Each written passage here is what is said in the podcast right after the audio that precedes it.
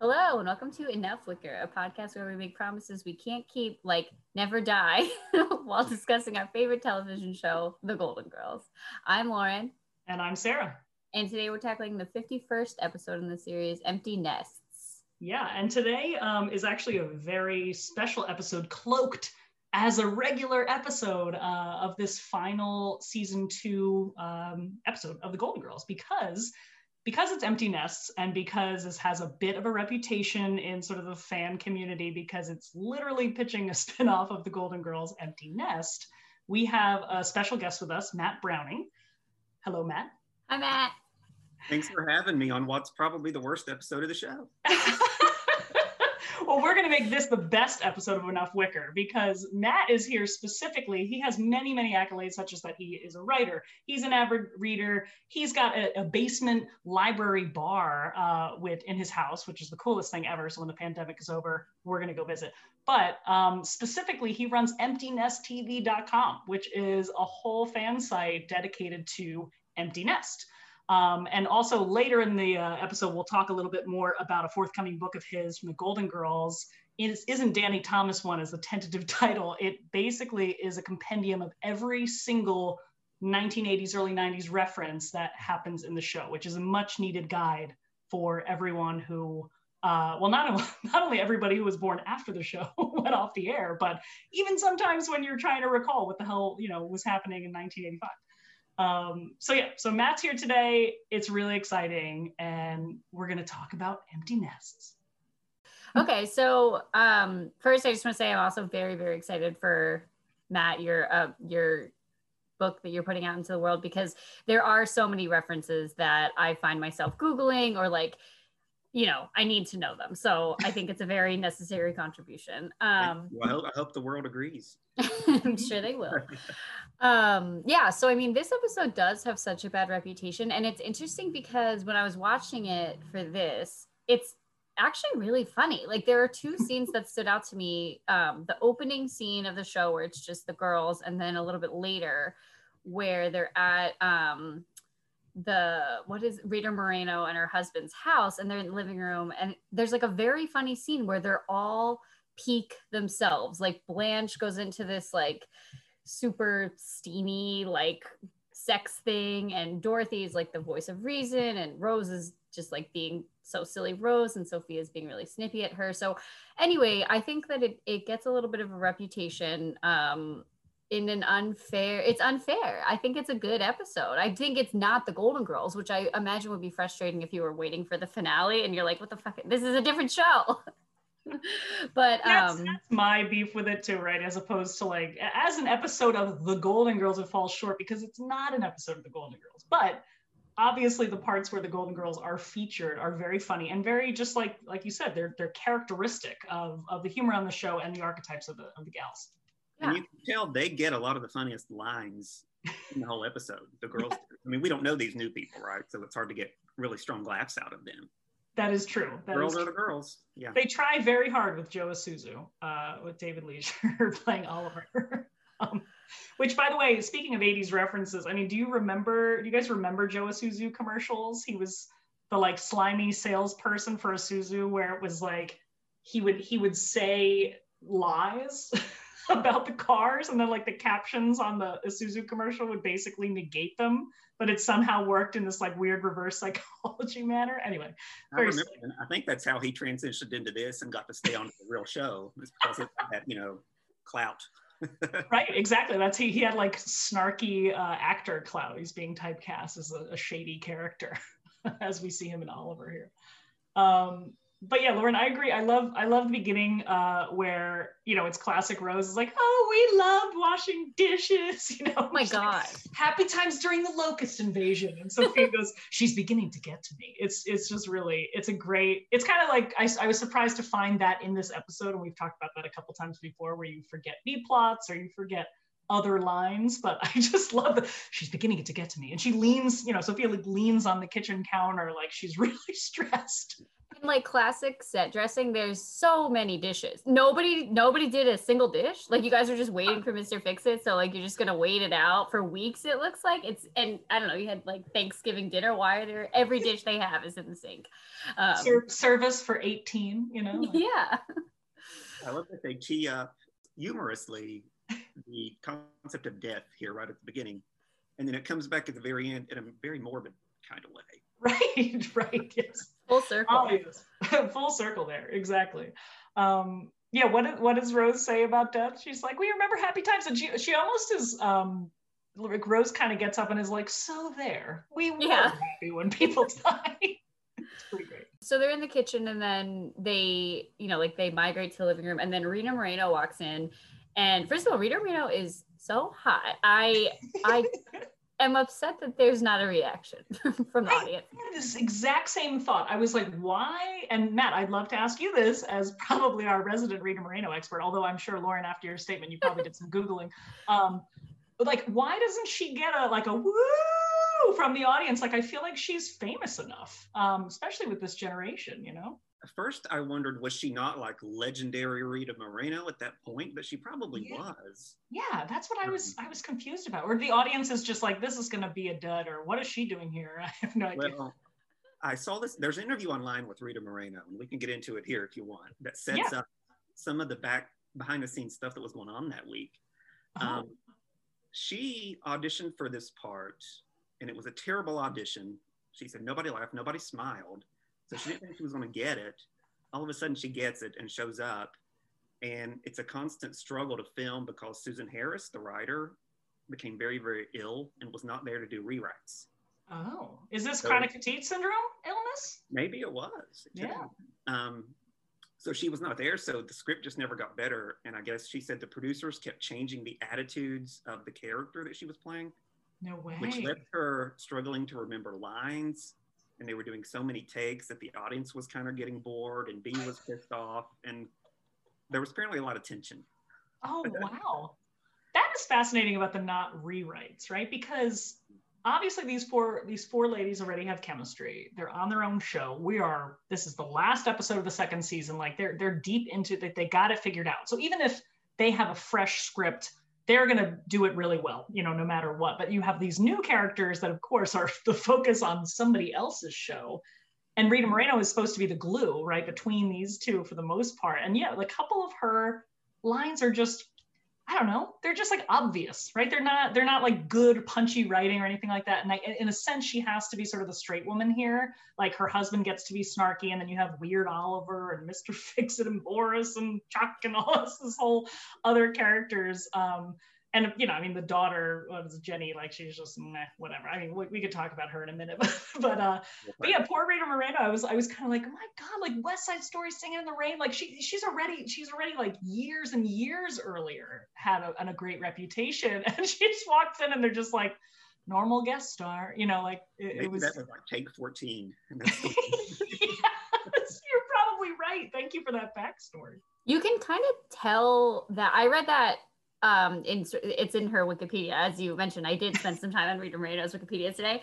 And um it's interesting because i feel like you can kind of tell that the character is a little directionless because she's like obviously super depressed that her husband is working all the time. Like that's the you know like the, the main arc. But then she I, I don't know. I feel like her approach to it is just kind of all over the place. Like there's that funny little bit where she calls the, the radio in the middle of the night and offers like the solution to the crisis by giving the Palestinians Greenland. And like I I want to be like ride that. Like do like you know take yeah. that character.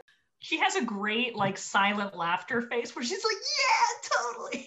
Yeah. in that yeah. It works, but then it's just like I don't know. I feel like she's just so like blah the whole time and and i think that is also kind of what adds to this episode and it's interesting because i was wondering if susan harris was able to do the rewrites of the golden girls dialogue or you know like the the episode yeah. later because i even feel like some of that is a little bit hmm. flat like it's just it's it's funny but it's all just like so like oh yeah rose is the dumb one so she would say something about a cow and like sophia's going to be exhausted but you know like right. it doesn't it's not as thought out i guess as as some of those conversations are in other episodes. So I was curious about that, like how much um, input she had uh, with with that part of the episode.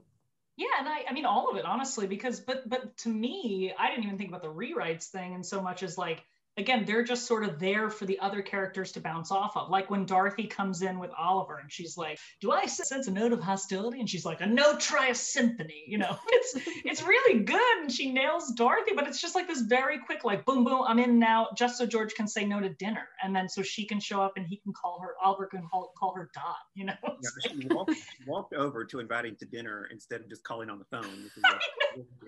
But they had to shoehorn the girls into every scene Totally. In case, I guess in case you tuned in halfway through, oh, this is supposed to be the Golden Girls. yeah, exactly. But then they just totally leave them off the end, as as you pointed out, Laura. And you're like, cool conclusion. Okay, what? and then, I mean, we can talk about this. Uh, I think we will talk about this, but like the actual show is totally different, right? Like, I also feel like that's the other thing that sort of um, I think gives this episode a little bit of the the hate it gets is like what what is it? It's not empty nest, like it's it, and it's not the Golden Girl. So like what what is you're right, it? You're right. But it's funny because like Rose from the beginning, right? Like when when Rita Moreno was there, and Rose hilariously is the one that's like, this is kind of like you know um, hypersexual bitch. Like yeah, Rose like has this like very technical term. She's like, it's called empty nest syndrome. It's like this perfect little clip, right? Like way before internet clips, but you just like you could tell that was in the promo and she's like, I didn't find out about it until like the day Charlie died, which is like also another one I completely forgot. And I was like, this is amazing. She's like, that I was mad about him dying. Um, yeah. but it's like the way she articulates it, it is such a great, it's a good nugget and it's a good concept for a show, whether it is this weirdo kind of, you know, like singular episode or a total spinoff. They, in that little chunk of a scene there in the living room, they cue up and use the phrase explicitly empty nest like four or five times. okay, we get it. yeah, exactly. Um, I love, you know, the whole the whole idea of like again playing into each of the girls' stereotypes. We talk about Blanche's, you know, reluctant motherhood, right? I love that she referred to her children as noisy little calendars. talk about the advancing age. I thought that was a pretty good like tidbit line, you know but yeah, another another great piece of that uh, that little scene there, setting things up where you know Sophia. First of all, we don't we don't say the word stool sample nearly enough in this show. I feel like like poop jokes from like an older person's like medical need. I was kind of surprised it didn't come up more. Um, but I also love her line about St. Francis of Assisi. Like, don't you think his wife had the same problem? Don't you think she said, Frank, enough donkeys? It's like it's perfect Sophia right there. And she, you know, she's like here in the room, but not really, right? She's just bantering off in the corner. Well, and the line about the the veterinarian seeing Rose naked. Just oh my god! Perfect little yeah. St. Olaf nugget to stick in there. She's like, I thought that was strange too. I mean, but it's like, oh, cool. So let's just mark this down as another dark theme. Like, just Rose was abused by her vet, and she didn't even know it actually at this point when she's recounting it from the vet, the dentist. Enough. yes. When Susan Harris would step in to write these a little bit later episodes, you could almost tell it was Susan Harris writing it. Right. They reverted right. back a little bit to their beginning archetypes, yeah. I guess. Yeah, exactly. Exactly. Um, can we talk about uh, Chuck, Mr. Fixit, and Boris for a second? so he shows up. I I don't know, and and Matt or and or Lauren, if you did a bunch of research, I I really don't know how accurate this is, if at all, to multiple personality disorder. Um, it's really it's really kind of strange. I also feel like we dodged a bullet by not seeing Boris. yeah, they didn't set up who Boris would have yeah. been.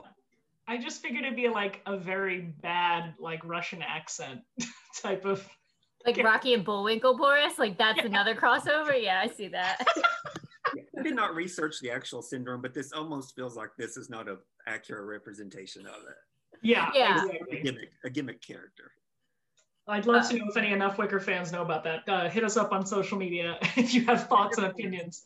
Had this gone to series, how would they have prolonged that for seven years or however? I know, I know. It's very Here's fun fact: the actor playing that guy is the father of Juliette Lewis, Wow. Really?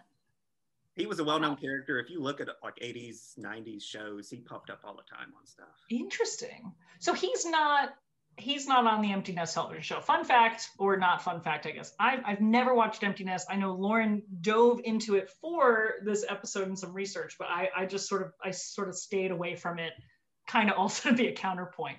So who who of this episode is actually in the Empty Nest television show? The only actor to make the crossover was David Leisure, but he did not play Oliver the test pilot on the actual show. That's very bizarre he played Charlie. He was still the he was still the obnoxious mooching next door neighbor, but he played Charlie instead of Oliver, and he was a cruise ship purser, which the guy who the guys who run around on cruise ships doing whatever they did instead of a pilot. Interesting. But then also there was so so you know Chuck is not making up when he goes upstairs to say can I, can I go see the dog George goes, "We don't have a dog." There was She's no like, Dreyfus. Maybe he sees things, but there was Dreyfus, of course. So Dreyfus that we show up, you know, shows up later, and all yeah. And so, and Harry Weston, like the main empty nest is about Harry Weston, yeah. which is which was so interesting to watch it because I have also never seen it until I started watching it for this, and um, it made it just like really closed the loop on a lot of stuff for me when I'm watching the Golden Girls. Like, you know, like who is this cop who lives? Why all of a sudden is this cop there and like this doctor's whatever? And I feel like it really Carol and Barbara. Yes, of course. And Dreyfus also like it just clarifies so many um little bits in the later seasons of the Golden Girls that come up a lot. It also has no connection to this episode of any show. So I feel like I was very um like I knew Harry Weston was on it, but I assumed that like some storyline, someone from this episode, apart from Oliver slash Charlie, will be on it. Um, but no, totally different. And also, that guy's on another episode of The Golden Girls later. He's on Jeopardy. They did use the interior set for the Empty Nest show, so the kitchen oh. living room, but the exterior, their establishing shot of the house was different for Empty Nest than in this episode of the Golden Girls. I saw that and it almost looked like a weird rendering. I, I, noticed it when I was watching this episode for the first time. It was just kind of like you do a double take because you just expect to see, you know, Richmond Street, and then you're just like, wait, what is this? Little tidbit for you: the Westons on Empty Nest didn't live on Richmond Street. Oh, they lived on Fairview Road, I think. Fairview Road. I'm assuming it, you know they intersected. Was how yeah. that had to have worked. Somewhat close by, yeah. Well, um, all right. Well, let's let's keep going through the episode. We are going to revisit all of those fun crossovers that Lauren you just mentioned. Um, but yeah, just the baseline. It's really funny going through this other family that then literally doesn't exist anywhere else ever again. yeah, it's kind of like the episodes where like there's one character that you know that like mary right when mary's like oh remember i used to come over the house all the time when i was a kid and i have this history with you and it's like she's pregnant it's a big deal and her father and this whole thing and then like that never again that's it yeah it's funny that you mentioned her because i think that when jenny shows up it, yeah. it really called back mary and also jenny's just zip zapping from new york to miami without telling her parents and like how girl, there's no way that your doctor father isn't paying for that plane ticket. Unless she has like access to his credit card and like it didn't come through yet. So also she reminds me of, you know, freaking little Charlie who wants to go to space camp just to meet boys. As opposed like, come on, you're going to Columbia and you're there just because of your boyfriend? Get out of here. Yeah. and, and if and if again, if this had gone to series, how would they have her as a regular jetting back and forth every episode? Zipping yeah, and clearly, you know, because of the lack of rewrite or because of other reasons, like she's not a strong character that you just want every once in a while to be like, oh, hey guys, Jenny's here. It's that kind of episode. it's really kind of funny. There's so many like little, I mean, and always in the Golden Girls too, these plot holes where um, Rita Moreno is sitting down with George and she's like, our marriage is in real trouble. And he's like, just answers the phone, just doesn't even respond. He just picks up the phone. It must be what it's like for doctors when landlines were a thing. Like he would constantly be on the phone The pre everybody having a pager even. Oh yeah.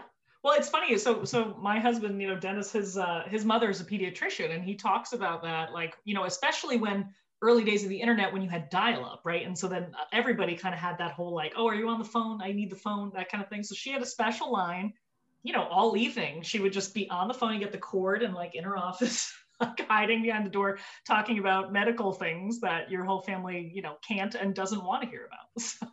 So, but I love him just like, oh, this guy peed. Like that, that sounds exactly like what my husband talks about, just like normal conversation in a doctor's. like, I'm trying to enjoy my taster's choice coffee or whatever. And you're talking about this old man peeing, you know, it's like, it's not the best also we have blanche in her you know in her college story like where you said where she was talking about the the room is filled with the heat of the taboo lust right? Like she's basically writing like porno fan fiction. Like it's a it's a long story about it but also simultaneously rallying once again you know railing against new york city a subway runs right through it. Like also Columbia campus is beautiful, first of all. I know it's also kind of gated and just like, you know, you're definitely gonna find more than one professor with like a touch of gray in his hair, okay? Yeah. Bang, that your your bosoms are gonna brush up against. I wonder if she put that story in her book that she wrote during the chronic fatigue syndrome. exactly well, I mean, if she did, it was gibberish. You know, we didn't get like the real full. she really should have just focused on mini fan fiction with sexual content only.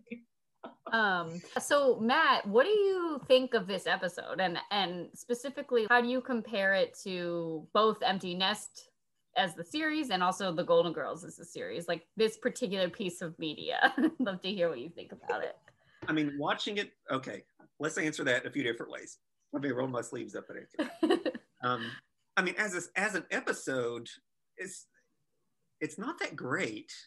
The Golden Girls come out looking the best because and the funniest because they're them. So it's not that great of a pilot. And but knowing the backstory and how Susan Harris wasn't there to fix it, and hearing Rita Moreno talk about how terrible it was, makes me watch it with a new light. Yeah. Say, okay, that's why this doesn't hold up. And now you can watch it looking for those moments of tension she mm-hmm. said was going on behind the scenes. Um, it's nothing like the actual Empty Nest TV show. So, listeners, if you've never watched the real one, don't judge it by this. That's probably the most important takeaway, honestly. I'll give you a really quick primer of the real one and how it compares yeah. storyline wise. The real one did not even address, if I'm remembering correctly, the actual empty nest syndrome at all in terms of a plot line. So when it begins, you have Harry Weston, you know, the, the rich pediatrician mm-hmm. who is mm-hmm. widower, and he lives alone with his dog, Dreyfus. So a lot of its first season is about him, you know, getting back into the dating scene. There's an episode with him and Blanche, and he has daughters, but none of them live at home. Um, about halfway through the season, they realize we can't keep coming up with reasons for these women to keep coming over to daddy's house. So then Carol and Barbara, two of his three daughters, move in. So then it's sort of an ironic title. His nest has been full. But again, no, there was never an episode about Harry dealing with the empty nest syndrome. I guess Susan Harris realized, okay, this isn't going to work. We'll keep the title, but the show will be about something else. Yeah, keeping the title when it's actually a newly full nest. That's I. That's you know I applaud that. Is the reason that they kept the title because like this was such a contrivance of NBC to like that you know they went through all of the trouble of having an episode of the Golden Girls be sort of the transitional point or the jumping off point. Like I mean, is, that's got to be why. Probably so. Now the first probably ten or twelve episodes, he did have an empty nest, um, but again, it just wasn't a plot line necessarily. Yeah. It was more about him dating or him being used to being a widower, that kind of thing. But yeah, no empty nest Maybe she realized, okay, this Golden Girls backdoor pilot was so bad, we just won't even mention it.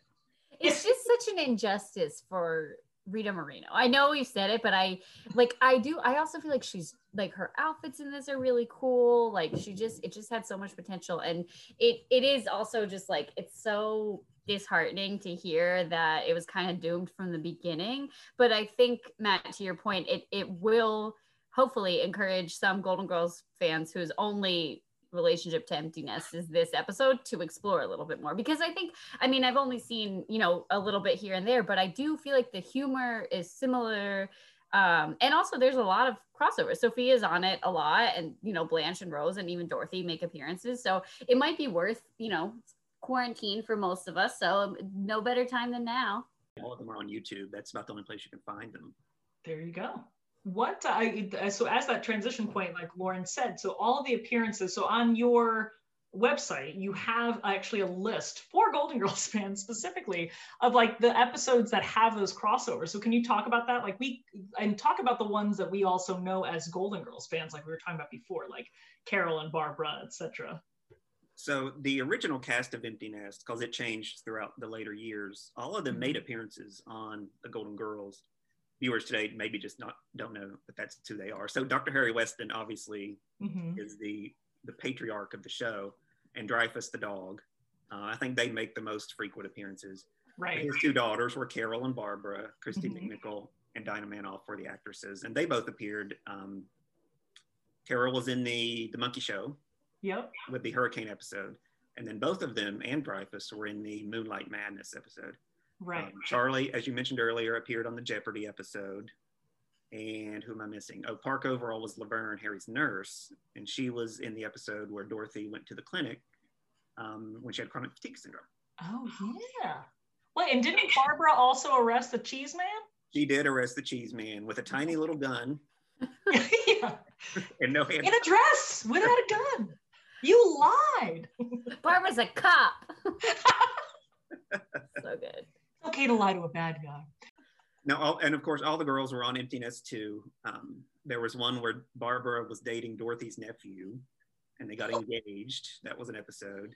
Oh.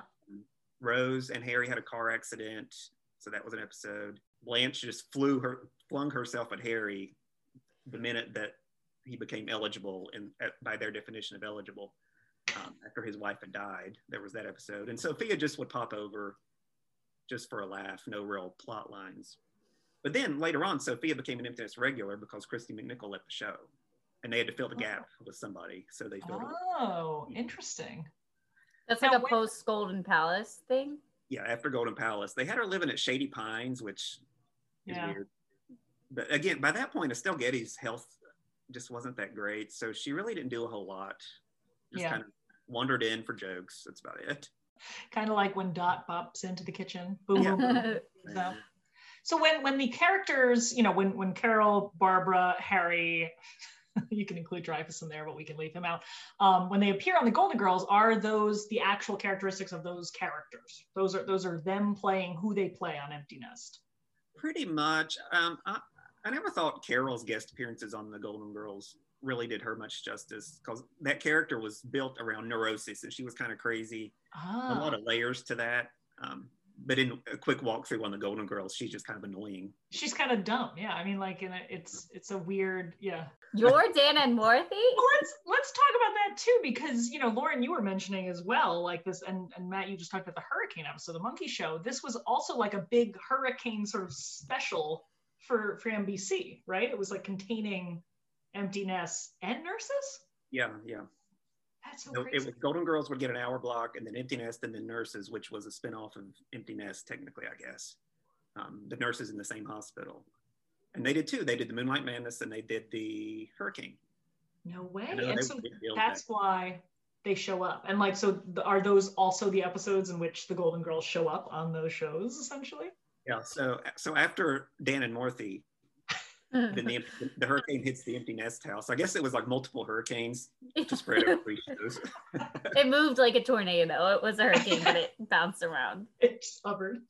So the Sophia comes over just to talk about the hurricane, but she didn't really have anything to do with the empty nest plot. And I think Betty White and Laverne from Empty Nest went over to nurses on that one.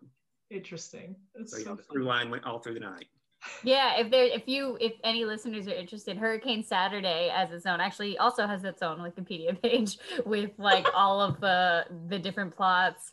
Um but yeah i mean what a dream promo for nbc it's kind of like must see tv before must see tv and it's interesting because i always think of crossovers when i hear about them now as like a relatively modern thing but clearly they're not. Yeah. No, you don't tend to see that much anymore. You don't really see these backdoor pilot episodes anymore either too often. No, I mean network TV. I feel like you know is is such a um, in such a different position now than it was then.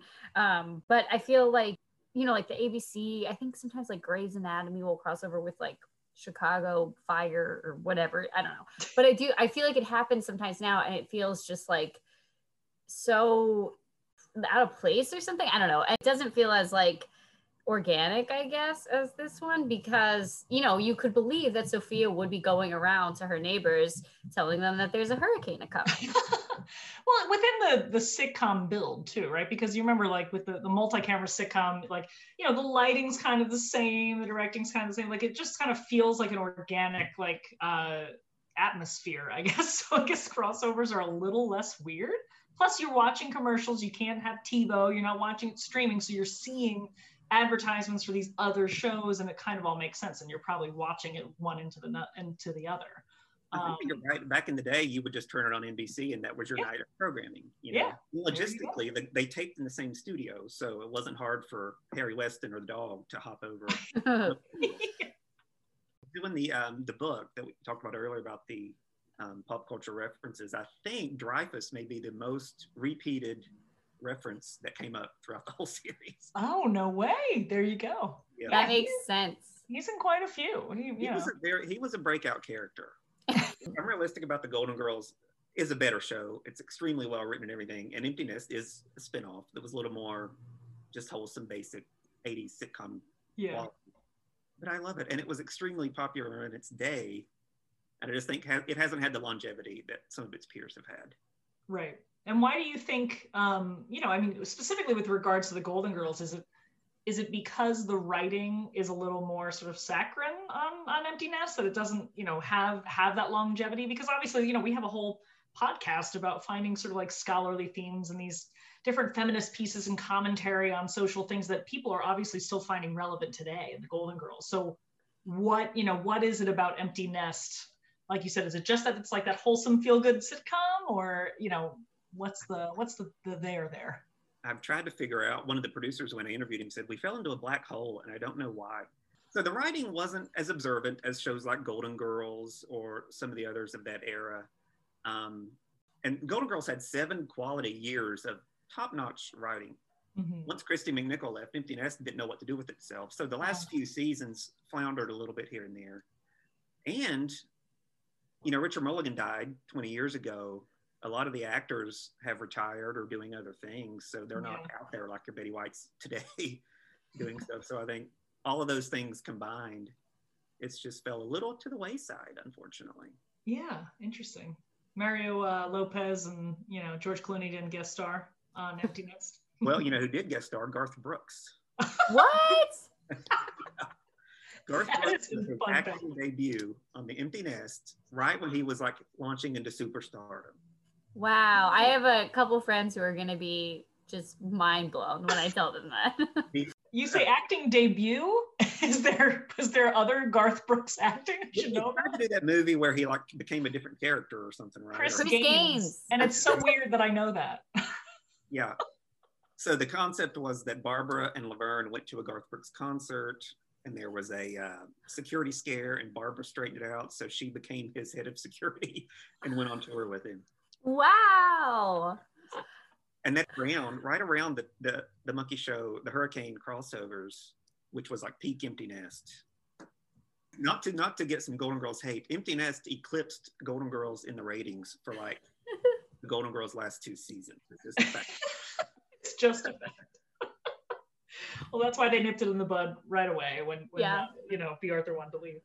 Um, another unanswered question is so on Empty Nest, in the Empty Nest universe, do the Golden Girls have a pool like they do in this episode? It's not mentioned. Now, the Westons have a pool, but it's never shown. Got it.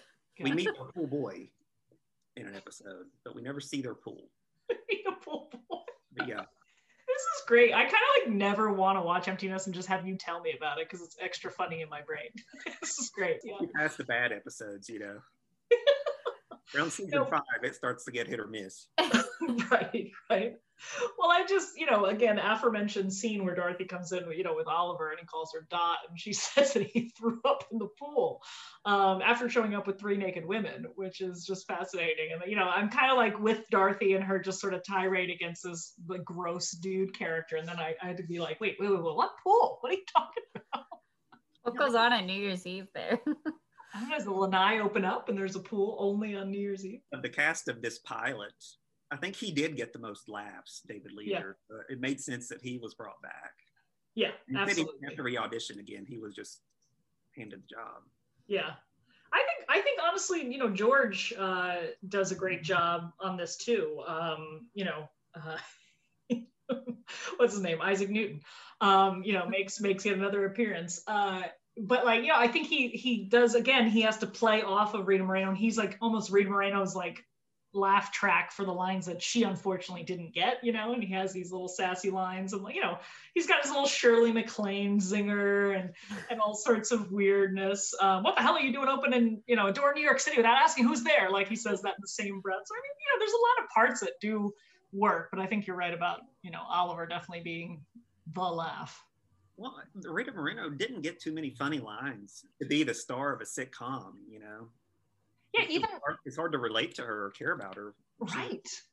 Even the part of her personality that i find most interesting which is that she used to be the the dancing legs in the cigarette box which by the way people listening if you've never seen those commercials please youtube it right now because they're really disturbing.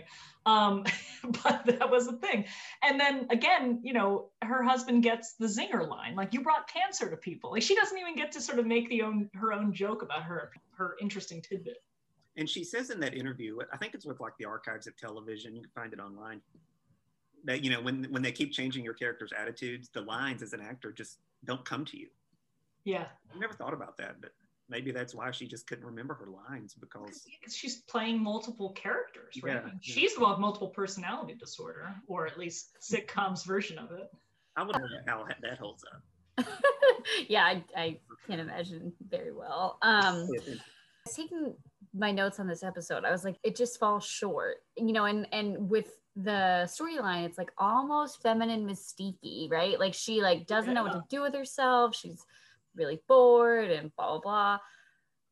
But when she brings up getting a job, I don't know, like it just doesn't make any sense. Like, why wouldn't the answer be that she would get a job and not the answer be that like her husband is instead going to work out of their house? Like, what what is changing there i don't know it felt it felt very um it wasn't going anywhere and i feel like you can totally see what you're talking about matt not only with her sort of struggling to figure out what the character is but also the plot as a whole trying to figure out like what the driving factor is because it kind of also resolves and that whole the, the the doctor husband moving into the house to work that was an 80s sitcom gimmick too. Like Growing Pains did that. I think Cosby did that.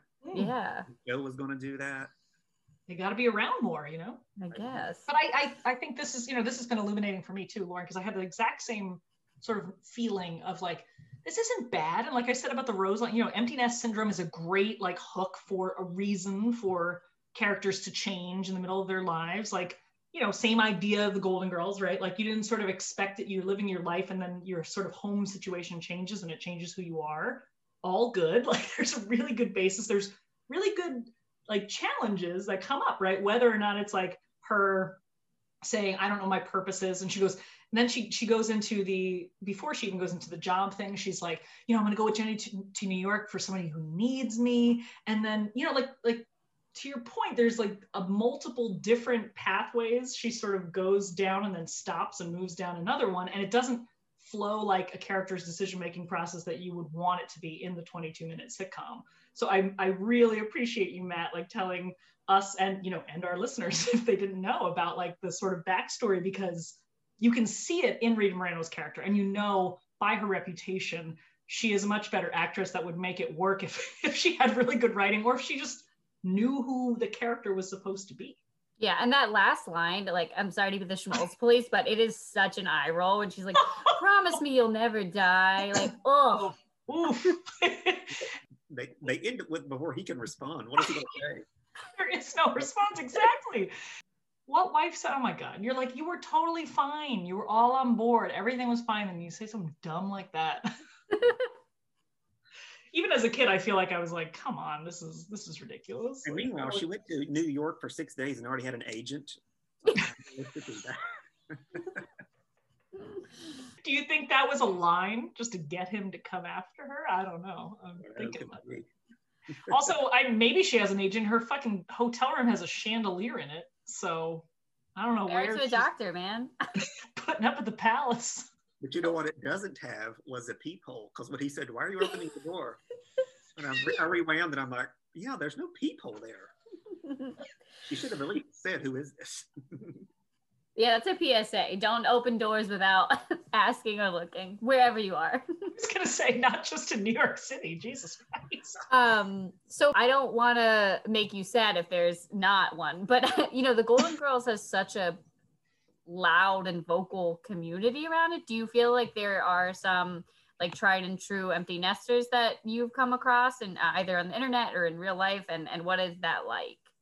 So I'll try to give you the the condensed version. I started this website in the late 90s um, when I first got a computer. Golden Girls fan sites were everywhere, even then. Mhm. There was nothing for Empty Nest. So I thought, okay. I mean, I was like 18. It's like, okay, I'll just make one. And I found a lot of Empty Nest fans, some of whom I think still linger around the page today. I don't know.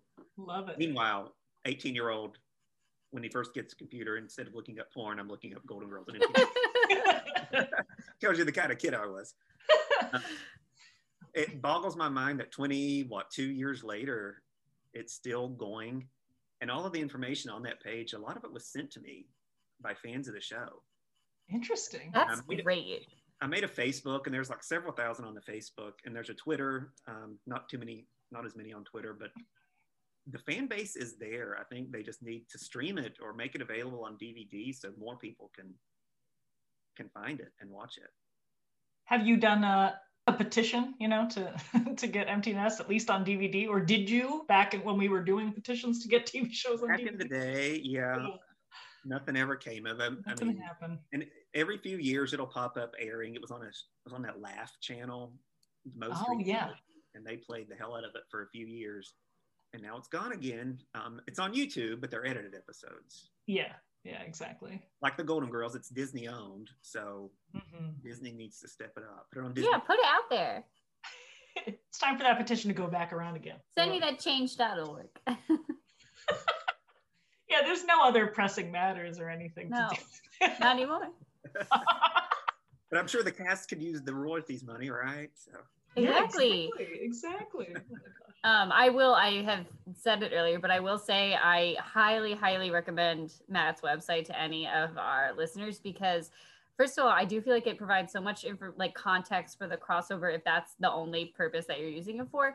But also I feel like it just it's so nice to see somebody else who cares so much about a show and a show from this time. Like Yeah. it really i feel like regardless of whether or not it's golden girls or empty nest or um, nurses or whatever it is like there is such a dedication and and as you said such a you can always find a community like you can always find other people who like these things and the internet is just the best for that i, I really feel like it I, I honestly like i feel like when i see you know people googling their favorite show from the 80s and they find or the 90s and they find this website like what a relief what a great reward And I will say, I don't want to keep plugging my own website, but a few years ago, I Please do. interviewed, I interviewed several members of the cast and crew, and they gave some really juicy Golden Girls details. That, Ah, there you go.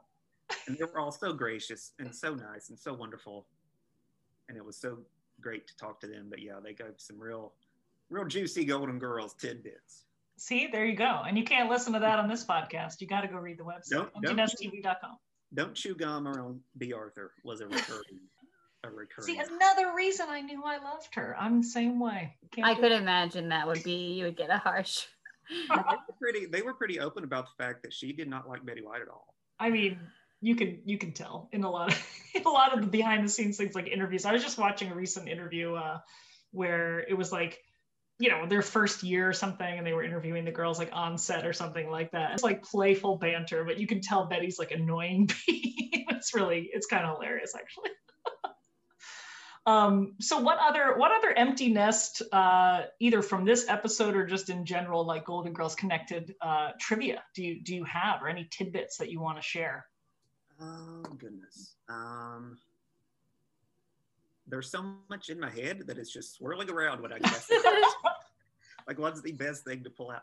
One of my favorite, my favorite episode that a Golden Girl appeared on Empty Nest was when Rose and Harry got into a car accident. Hmm. Rose is very central to the to the A plot. I think it was the A plot of the episode.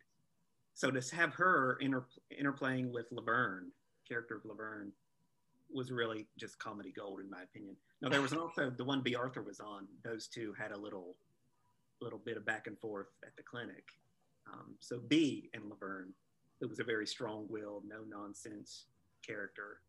Um, that was a fun interaction to see played too. Yeah. Anytime they interacted with Laverne was a hoot. now behind the scenes, Park Overall had some funny stories about Bea Arthur. Um, you want to hear one? She's Park walked by in the studio one day and Bea was reading a book and Park goes, "What are you reading, Bea?" Is a real Appalachian twang. and she goes, "Park, I like to read about a lot of sucking and fucking," and just walk off. Could you imagine the author say that to you? Oh my god. But they did corroborate that Betty White is everything you think Betty White's going to be. I believe it. wow, that's nice. Yeah. That's awesome. I love it. Um, I also spent some time on Park Overall's Wikipedia page today, and um, she ran for the Senate in 2012. She Is on the side that we like. Good to know. Good to know. She is like, and I say this with love because I'm from Appalachia myself. She's like this crazy crackpot liberal she's always on her Facebook just posting stuff, and she's very environmentally conscious. So she drives the people in Tennessee there where she lives crazy with you know this is pollution and this and that and blah blah blah. So she's in um, the scene where Dorothy goes to talk to Harry about um, chronic fatigue, fatigue syndrome. And she's the nurse who's sitting with him. And I think she comes in because the little boy tries to um, gives Harry the urine sample and he had his friend do it for him. And she comes in and like tells on the boy basically. And that's it. That's the, and she just like has this, if you've seen it, I feel like you can hear it right now. Like she has that Absolutely. Appalachian super thick twang. Um, and she says like he had somebody do it for him. And it, it just it's so it's so identifiable. And then when I saw her pop up in um, the empty nest when I was going through it, I was like so glad that she was not just this like you know super brief character on the Golden Girls. Like I'm I'm really glad that her she was like in other stuff and like had a really long running role. And I am excited to watch more of her. What is the line there? She's like, he says something. It's like, oh, it's kind of like sex, and she's like, maybe where you come from. yeah. That's her real voice. She's from Tennessee. The character was from Arkansas. So Laverne on Empty Nest had her version of St. Olaf stories about her Arkansas hometown. Got it. Yeah. Got it. just going around the country, just eviscerating all of the little uh, sub parts of America. Well, she was fun too as a character, you know, somebody that tells their boss where to get off, you know, Yeah. something we all wish we could do and therefore relatable. exactly. Exactly. They actually talked about spinning her off, but that's when Kristy McNichol left and they just, I guess, couldn't take two big hits to the cast. Yeah, exactly. That makes sense. Well, I want to talk a little bit about your forthcoming book. Um, we mentioned it earlier, which, you know, tentatively titled Isn't Danny Thomas One? And it's a guide to every single reference that appears in the seven seasons of The Golden Girls. So, can you talk a little bit about, you know, where you got the idea, which I think is absolute genius, because as Lauren said, you know, you're always Googling, like, what the hell is this talking about when you're watching it, you know, past the 1980s. But, um, but yeah, just talk a little bit about what it's going to look like and when we can buy it. Well, well, you you just you just described where the idea came from. I would do the same thing. I'm like, who is this? You know, and some of them I'm, I'm old enough to know, like who Robin Givens was or whoever, but like Gary Hart's campaign manager, I'm like, what does that mean? or you know, several others. Um, but Burt Reynolds comes up a lot, but we all know who Burt Reynolds is. But anyway, I thought I wish there was a book that you could just watch along and follow along with to understand all of these things. So I asked my literary agent about it, and he was like, "Yeah, I could sell that. Write up a proposal." yeah. So I wrote the proposal up in January, and I think we'd sold it by March.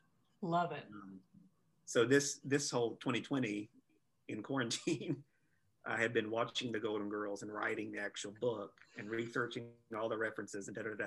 By the way, there was not one episode that didn't have multiple references to something, Love it. Whether it be a, ra- a random brand name of a product or a person or a movie or something like that. Um, so the manuscript is in, and now we'll go into edits and review and revisions and blah blah blah. And it should be out next September, so September 2021, tentatively. Okay, very cool. Very soon. This uh this episode I I remember well at least you know they say taster's choice make fun of taster's choice commercials.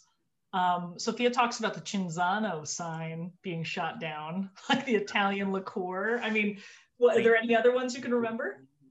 I think she mentioned St. Francis. Um, right. So anybody like that. And I, Shirley I MacLaine. Yeah. Yeah, Shirley MacLaine. I tried to list everything, even if some of them are so well known that they don't need to be in there, like Coca Cola or something like that. Right. And I figure in editorial processes will eliminate maybe things that might not need to be in there. Right. The professionals will help me whittle down because it's pretty long. but it's so it's so telling for the show too, and I think it's this book is so fascinating as like you know so many people wonder why as we talked about before like the golden girls has such staying power such longevity when it's also a show that makes very dated references like that's kind of amazing in and of itself so this book is kind of this beautiful bridge between these brand new fans who were born well after you know the show went off the air uh, originally, and obviously grew up with the show in syndication. Um, so it's just, yeah, I think it's just a really fantastic idea, and I'm pretty sure everybody listening to this episode is going to want one. I hope so, and I hope the world's ready to receive it. Even like Fess Parker, I think I, you know, I had to Google that to get the full um like the full impact of the joke so i think it'll just be so nice to have like basically an encyclopedia of these references and also to provide some context you can't really get just from you know, like why the girls would make that joke about that person. Um, so I think it'll be very, it'll be useful for us for sure. Well, one when I was telling my friend about this, the Fess Parker reference was the one he pointed to. He was like, "Good because I always want to know who Fess Parker in Hills is." yes. Well, they say it like seven times in the episode, as, as we talked about. But uh, yeah, it's really it's pretty funny. That's great. Burt Reynolds Dinner Theater is also a real place. I didn't know if that was just a Burt Reynolds joke at his expense, but no, it was a real place. No way. See, I didn't even know that. I thought yeah. also thought it was a joke. Ruth Buzzi never appeared in Evita, but the. That's awesome. what about Linda Ronstadt? Did she ever do Pirates of Penzance across town? Probably not. I hope so anyway. I hope she did. I love it. Um, Lauren, do you have anything else? No, I just I want everyone to give this episode a chance. and give Empty Nest a chance. Yeah, absolutely. And Matt, thank you so much for being here and for, you know, being our, our resident empty nest expert. I knew it would come in handy for some reason someday. So yes, thank you, Matt Browning. Uh, check out his book coming out hopefully September of this year, um, and we are gonna, you know, constantly talk about it um, once we get our hands on it. But yeah, as Lauren said, give Empty Nest a chance. You can check out some edited episodes on YouTube um, and visit EmptyNestTV.com for all of the juicy crossover trivia. All right, well, I think that wraps up Empty Nests and the whole second season of The Golden Girls, which is really exciting. Um, and join us next time. We're going to discuss how literally everybody probably pees in the ocean and whether or not you can tell that it's happening from the view of a park bench. Take care, everybody.